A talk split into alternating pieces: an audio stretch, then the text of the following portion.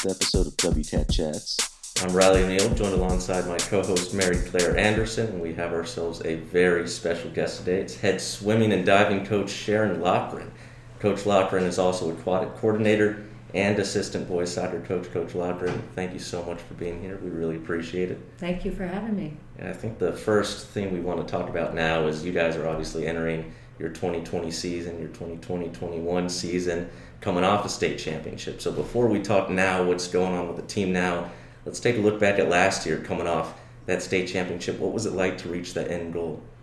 Well, it was very special, especially because of the dominating performance. But not only that, the way the kids carried themselves. We had something special that other teams don't have. It's a special bond of a team, a mystique that can't be replaced. And it was a focused, high level, but very uh, humbling type of experience because of the way that everyone stuck together and pulled for each other to dominate the state in that fashion. We won every relay. We the closest competitor was over 200 points away from us. So it was truly an exciting end to our season. And what's that like from a coach's perspective, bringing home that trophy and winning it all? Uh, brings me so much joy to see their faces Right. when they win, uh, because all the merits of their hard work, hmm you know, as far as in results, accumulates to that moment. So that's what brings me the greatest joy. Right, and then Mary Claire, from a swimmer's perspective, what's it like for you to, you know, you put in all this work both in season and off season, and then you finally, after months of preparation and hard work and constantly being in the pool, you finally get to bring home a trophy as well. What's that like from a swimmer's perspective? Yeah, well, you know, Riley, our slogan last year was actually do what we do best, um, which I just think encompasses the team so well. And that's exactly what we did at state. We just went in there, we knew what to do, and we just really executed. And I was really proud of my entire team. You know, obviously, a state ring is just something everyone like dreams about in high school sports. So it was amazing to, you know, be able to do that alongside all of my teammates. And you guys have another chance at a state ring with this season coming up right now. How are the uh, guys call yourself the catfish? How are the uh, catfish looking this season um, going into it? Well, we um, we actually look amazing. Our our girls team is actually quite quite a bit stronger, to be honest. Uh, we lost some great people, but we gained some great people. And um, as far as our swimming times, we've got some great peoples. We've got bigger hurdles to overcome, but we have some really strong people. Our boys team, we lost um, a large number of impact swimmers, but I love this group because I feel like our depth can propel this group. If they stick together, our boys team can do some special things as well. We do have some good talents. I don't want to make it sound like we don't. We just did graduate a big, big chunk, but um, Mhm.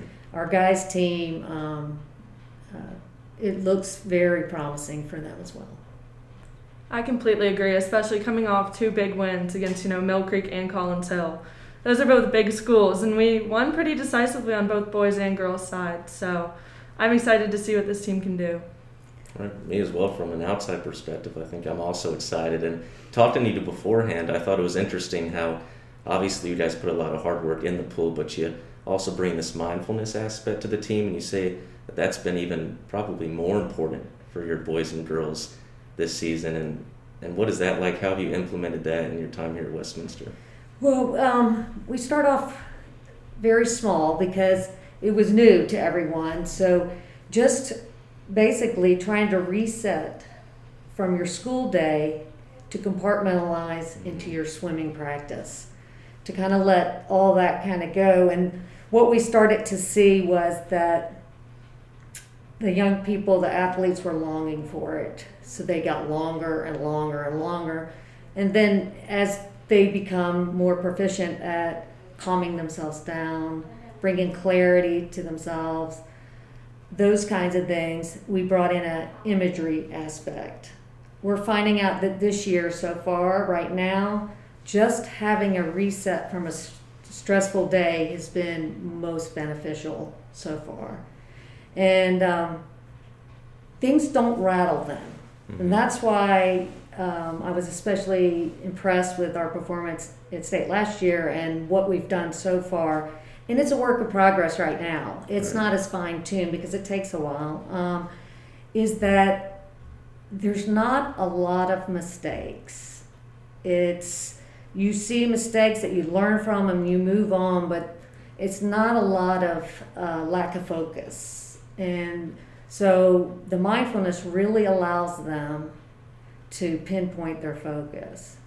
But it also brings some other things to their life. You know, we like to bring some enjoyment, uh, keeping things in perspective, like controlling the things that you can control, expecting the expected so you're not so shook up. You know, being able to take a crowd and not even hear a word they're saying and stay focused on what you're doing.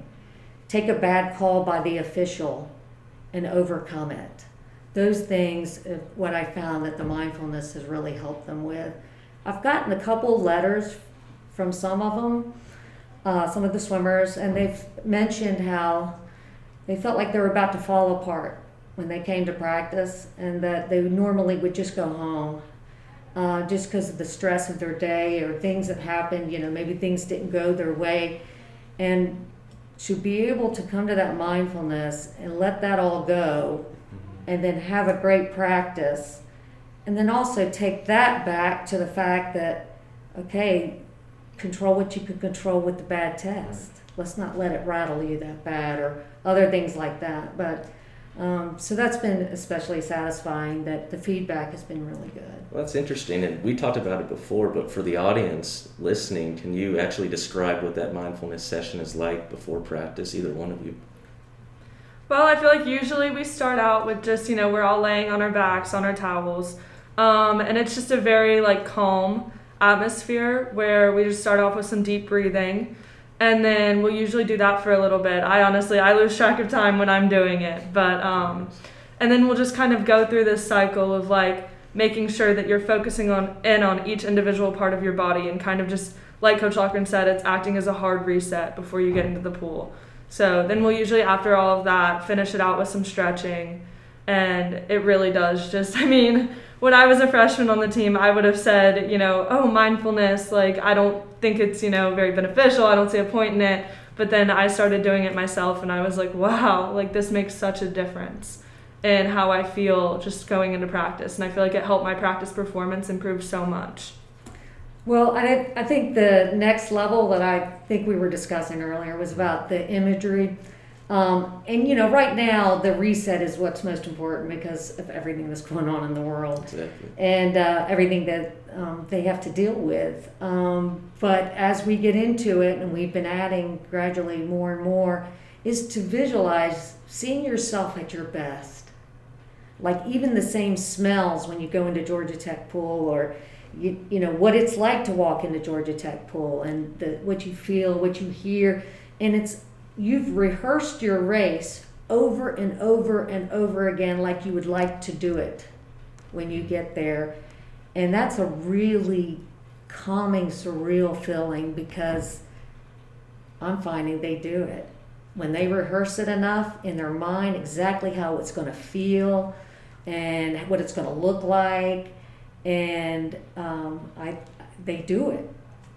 They just perform in that manner. So, seeing themselves at their best is is pretty special. And you've even brought counselor uh, Sam Booth down to do some work with the kids as well, right? Right. He has some. Uh, I call him Coach Booth because when he's with us, he's coach, Right. and um, he's um, a sports psychologist also by training, and so he has brought some great ideas for us. Um, so sometimes it's kind of hard when you're trying to look at your environment. You know, like I look at him as a mindfulness mentor for me because um, he's going to give me the truths. And if it's not good enough, he's going to let me know.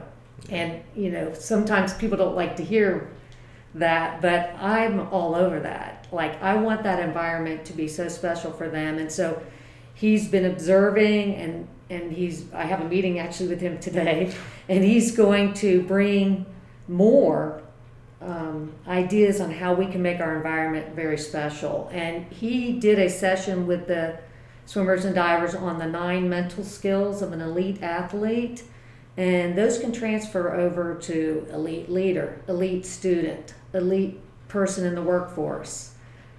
So um, that was I got a lot of great feedback from them. So we're really excited about him. Right, and that's your goal as a coach, right? Too is not only to make them excel in the pool, but also outside of that in the classroom and in other areas of their life, right? I I want them to have balance, hmm and and I absolutely want all these lessons they learn uh, to transfer into their lives, and um, the culture that is developed really by them, because your culture is the most important thing of any cult of any team, and leadership is the most important thing to that culture, and that leadership comes from our team captains. Right. Mary Claire, can you speak a little bit more to that culture and sort of what it's done for the team?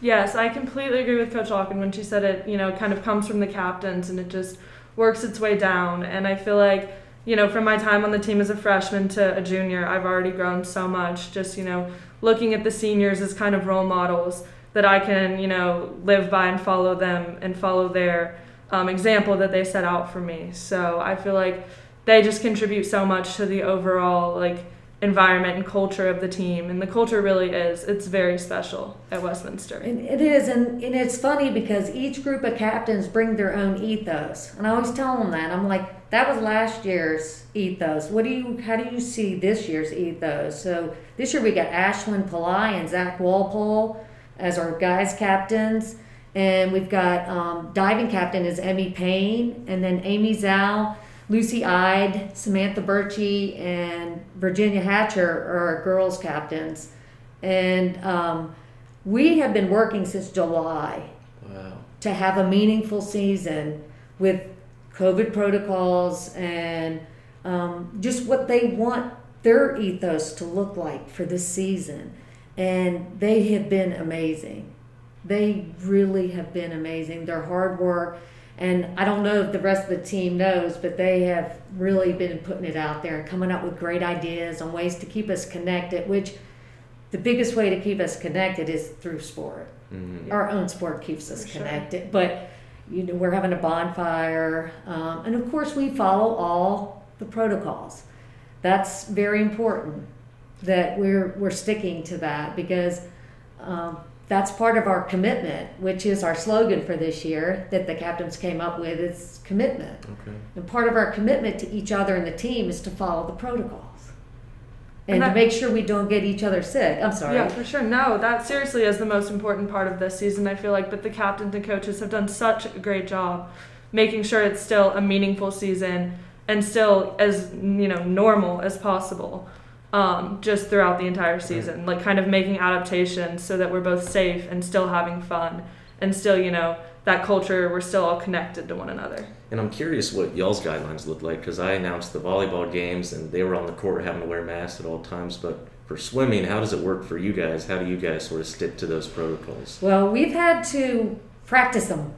Right. We practiced. I took a whole practice and we we mocked a meet uh, where we practice the protocols. And basically, they wear their ma- they stay distance. Uh, when they're going up for relays, they know where they're supposed to go. There's only two people behind the block.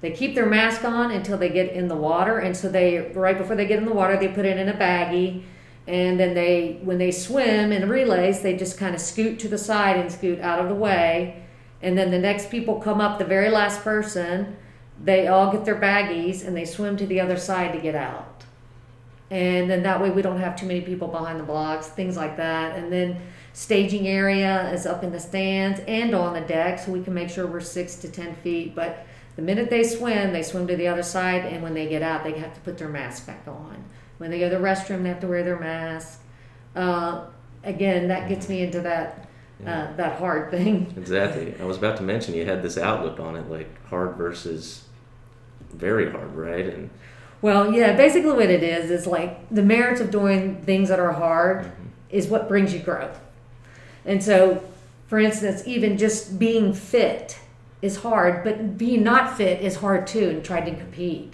So choose your hard. You know, communication is hard.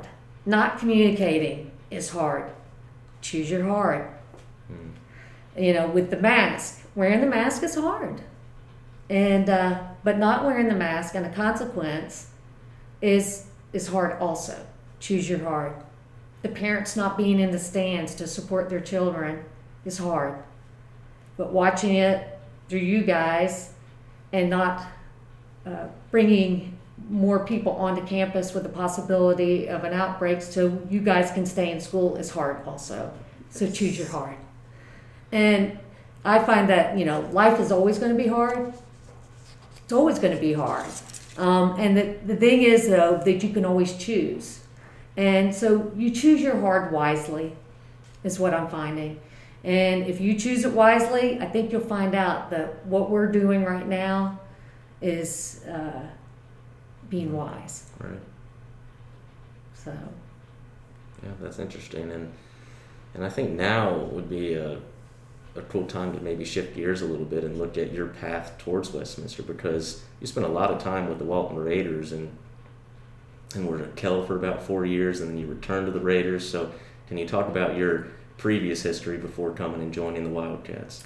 well, um, yes, I can. And, you know, was, um, I was very young when I first started teaching and coaching. And um, I'm very grateful to Walton because I was allowed to flourish and grow there. Um, but my time there, uh, we were very successful. Um, but I think it's even as I have gotten older, I've been more successful in different ways, and then it enabled me to bring that here. And that just the concept alone, like I used to think that the team was my team, and I coached that team, and you know this is my team, and this is how we did, and you know even though it was always focused on fundamentals and basics and doing things the right way, um, keeping things simple but not shortcuts, uh, the value of hard work. Um, it's always been there, but my concept now is is far more outreaching to these young people, and that is I'm in service to them to make sure that they learn the value of hard work. They learn that how to do the simple, the, you know, to simplify things. They learn that they're the leaders and how to lead in an effective manner and how to build a culture and how to develop an ethos. And so it's really their team. And then the captains are an extension of then they eventually become the ones that are in service to the rest of the team to make sure that it's a great thing. It's really interesting, and I can imagine you probably see a, a lot of success, if not more success, with that sort of coaching mindset that you bring to the team now. Well, I I think what it does, it does allow. Um, I think it brings a safer environment uh, where you can be you, where you can be content, and that's the idea. Now, there's going to be times when I make decisions that people don't like, and um, I'm going to listen and make sure that in the end, um, it's a decision that I feel is in the very best interest of all, and also the program. That's why this program here has had so much mystique, and it wasn't broken when I got here. It was in great shape. Um, but one of the things that I've looked at is with here is that I call it tactical reserve, and that's how you take something that's really good and you make it better. Because it was so good, you know, they wanted to do some of the things the same way all the time. And just because you've always done it doesn't mean it still brings value or you can't find something else to do to bring even more value. And that's what's been really great about our leadership this year. They have found every way to make it like even from our kickoff, we usually have a midnight madness. We couldn't have that. So we did ropes and a zip line and uh, cooking s'mores by the fire and cornhole to have our kickoff for our season Right. because we could be outside at summer camp and be spread out and follow all the protocols. And um, it's a very successful event Mhm. and it was meaningful. but so that's uh, some of the things that we try to do. Yeah, definitely.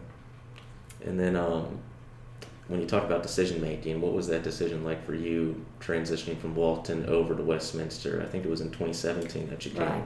Um, it was tough because I was set at Walton. I was totally happy there. The kids are very similar to here, uh, just really high achieving and and polite and, and just really good people. And but when I saw the opening and I was fully vested, I was like, well, maybe I should take a look.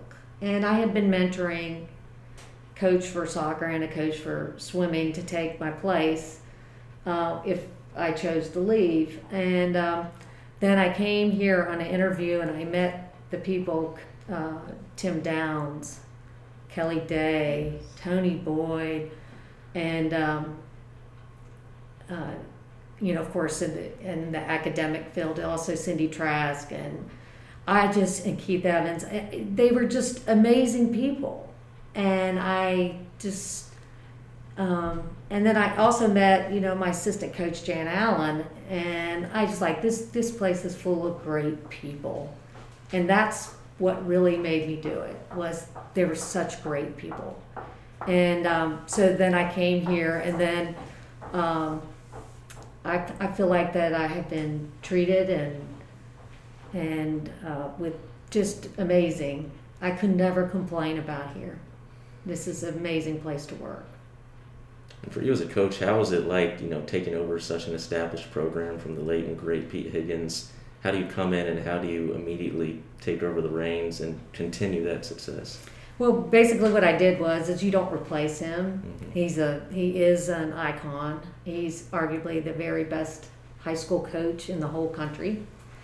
So what I decided to do was look at what he did, research him as much as I could, and with very much respect, try to move into that concept of tactical reserve, and just let the captains and the team decide what route we were going to go with the value of things that we've always done and how do we make it slightly better. And each year there's been a different little thing that that team has brought and that's that ethos And But it's- obviously, yeah, it's been working really well. Three-time defending state champs. I mean, not much to complain about there. So that's true and it, it's been driven though by the swimmers and divers it, and that's what's amazing and and then I would be remiss not to mention the coaching staff is really good and diverse, and we all have strengths and and things that we bring, and we get along really well. And um, even the swimmers that aren't captains, they bring so much to the table too. Because I always tell them, you don't have to have C by your name to be a leader. And that's Hugh Trotter, Will Baitland. Uh, they do a great job uh, being team leaders, though they don't have the C by their name. And coach, is there anybody else you'd like to give credit to while I got you here?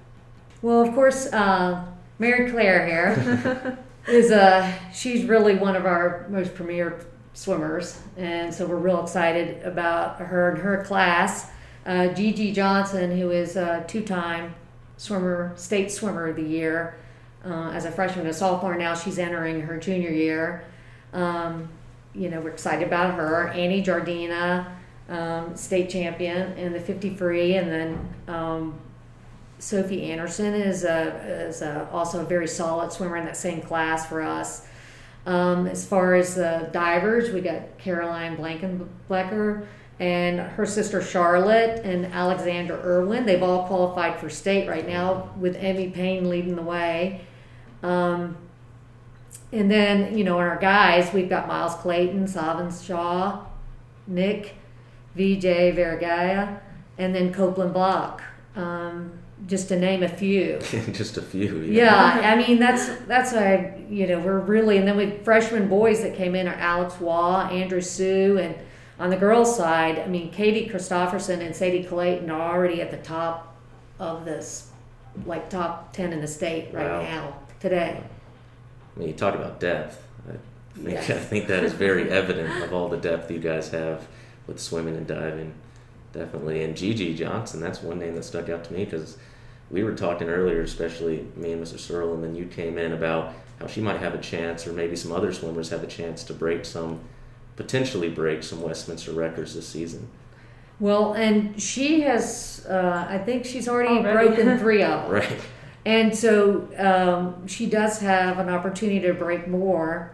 And, um, you know, I'm sure there's going to be some other people that want to have to say something about the freestyles, like Amy. and um, But the relays have a good sh- good shot at, with the, the addition of the freshmen. We and what they have a good shot to break some school records. And then on the guy side, um, we'll have to see. We'll have some drops, and so it'll be tough because our guys' records, um, like the girls, are pretty tough. So we'll have to kind of see um, if we can put together. I think we can put together a relay or so to to contend for our our school records.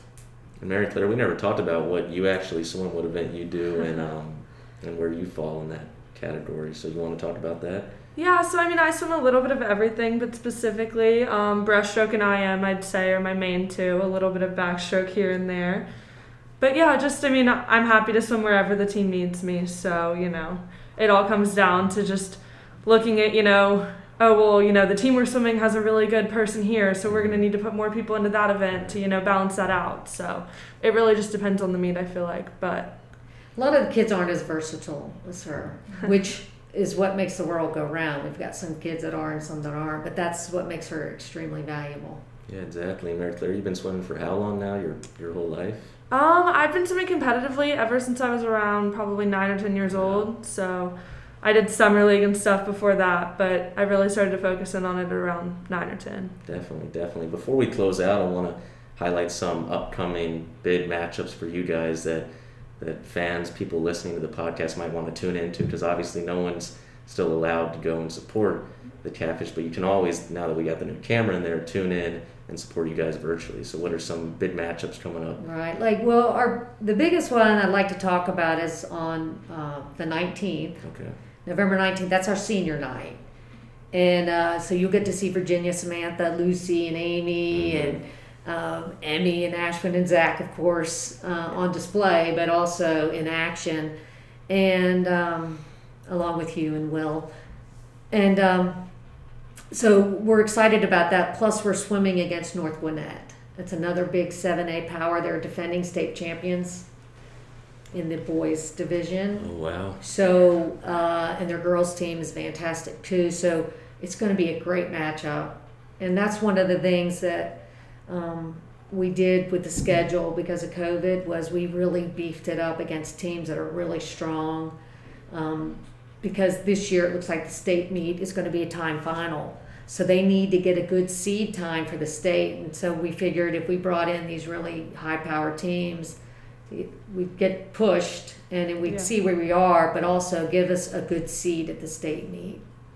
It's definitely going to be challenging. I'm sure you saw a lot of North Gwinnett, Gwinnett with your time at Walton too, right? Since they're a 7A powerhouse. We I did, Yeah. and uh, they're always up there. Always Yeah. up there, right, right, right. And then um, for that state meet, so you guys are going to swim all through November, and then all through December. Is it January when the state meet comes, or is it later on? It's actually February. February. Um, it looks like uh, the diving tentatively right now is set up for February third, uh, starting at one o'clock, um, and then the uh, swimming will be a time final on February fourth, which is a Friday, and that'll be a ten o'clock start time.